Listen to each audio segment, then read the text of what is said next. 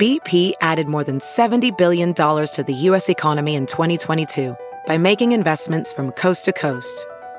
Investments like building charging hubs for fleets of electric buses in California and starting up new infrastructure in the Gulf of Mexico.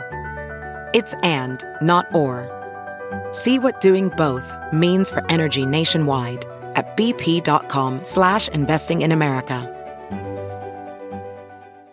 Gang members charged and police officers detained after violent attack on woman at Tangshan restaurant. After footage of a group of men sexually harassing and assaulting a woman in a restaurant went viral, authorities in the city of Tangshan have vowed to get tough on the perpetrators, who they say are gang members, and on the officials who have apparently protected them.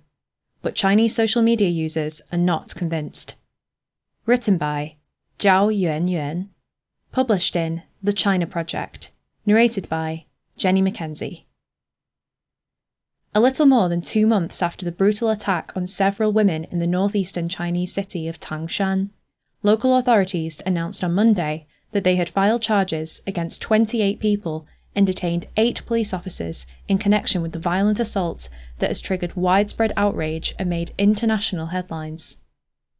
Earlier this summer, a group of men were caught on camera assaulting a woman and her female friends at a barbecue restaurant in Tangshan after she turned down and wanted attention from one of them. Although the police were called to the scene as the violence unfolded, they failed to show up until the perpetrators had fled, leaving two of the women in hospital.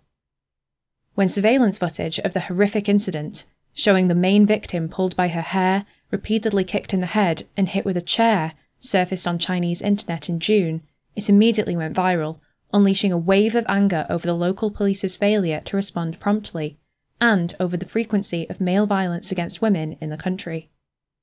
In the following weeks, all nine suspects involved in the attack, including two female partners who were with the men but didn't directly engage in the beatings, were apprehended.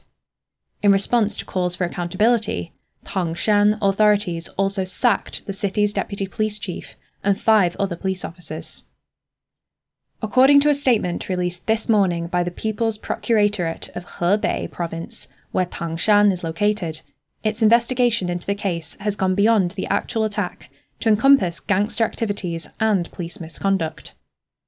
After gathering reliable and sufficient evidence, the prosecutors said that they would begin legal proceedings against 28 people, including the seven men who were directly involved in the assault. The suspects, who were found out to be members of an organised crime group, will face charges that include illegal detention of others, robbery, and intentional injury. In a separate statement, the Hebei Provincial Commission for Discipline Inspection said that an investigation involving 15 government officials suspected of various forms of misconduct is underway. The province's party disciplinary body added that eight police officers had been detained for allegedly accepting bribes, providing protection for the gang, and abusing their power. The Procuratorate statement also devoted several sentences to clearing up rumours swirling around the attack, including that some of the women were sexually assaulted pushed off a building, or run over by a car. Such speculation gained traction on Chinese social media after people pointed out that the surveillance camera ended with a woman running out of frame, suggesting that the released footage only captured part of the attack. Further fueling the rumours was the lack of the voices from the victims and their families, who remain unidentified and have not spoken to the press at all since the assault. Until today. According to the Hebei prosecutors, claims that the victims were in worse condition than reported are false information. To enhance the statement's credibility, China Central Television, CCTV, released today an interview with one of the women. Sitting with her back towards the camera and voice altered, the woman recalled that the violence continued off camera after she ran into an alleyway adjacent to the restaurant. They told us not to call the police or ask anyone for help, or they would kill us. Then they ran away, she said. In the wake of the latest statements, Chinese state media were quick to praise the prosecutors for bringing justice to the victims and making Tangshan safer for its residents.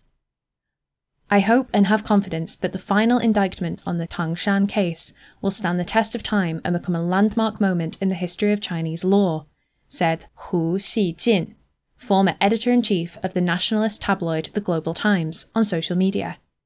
China Women's News, a publication run by the All China Women's Federation, published a social media post calling the prosecution evidence that protecting women's rights is what the nation strives for and that any behaviour violating women's rights will be severely punished. But elsewhere on social media, a considerable number of people voiced their frustration and disappointment at the lack of transparency in the Tangshan investigation.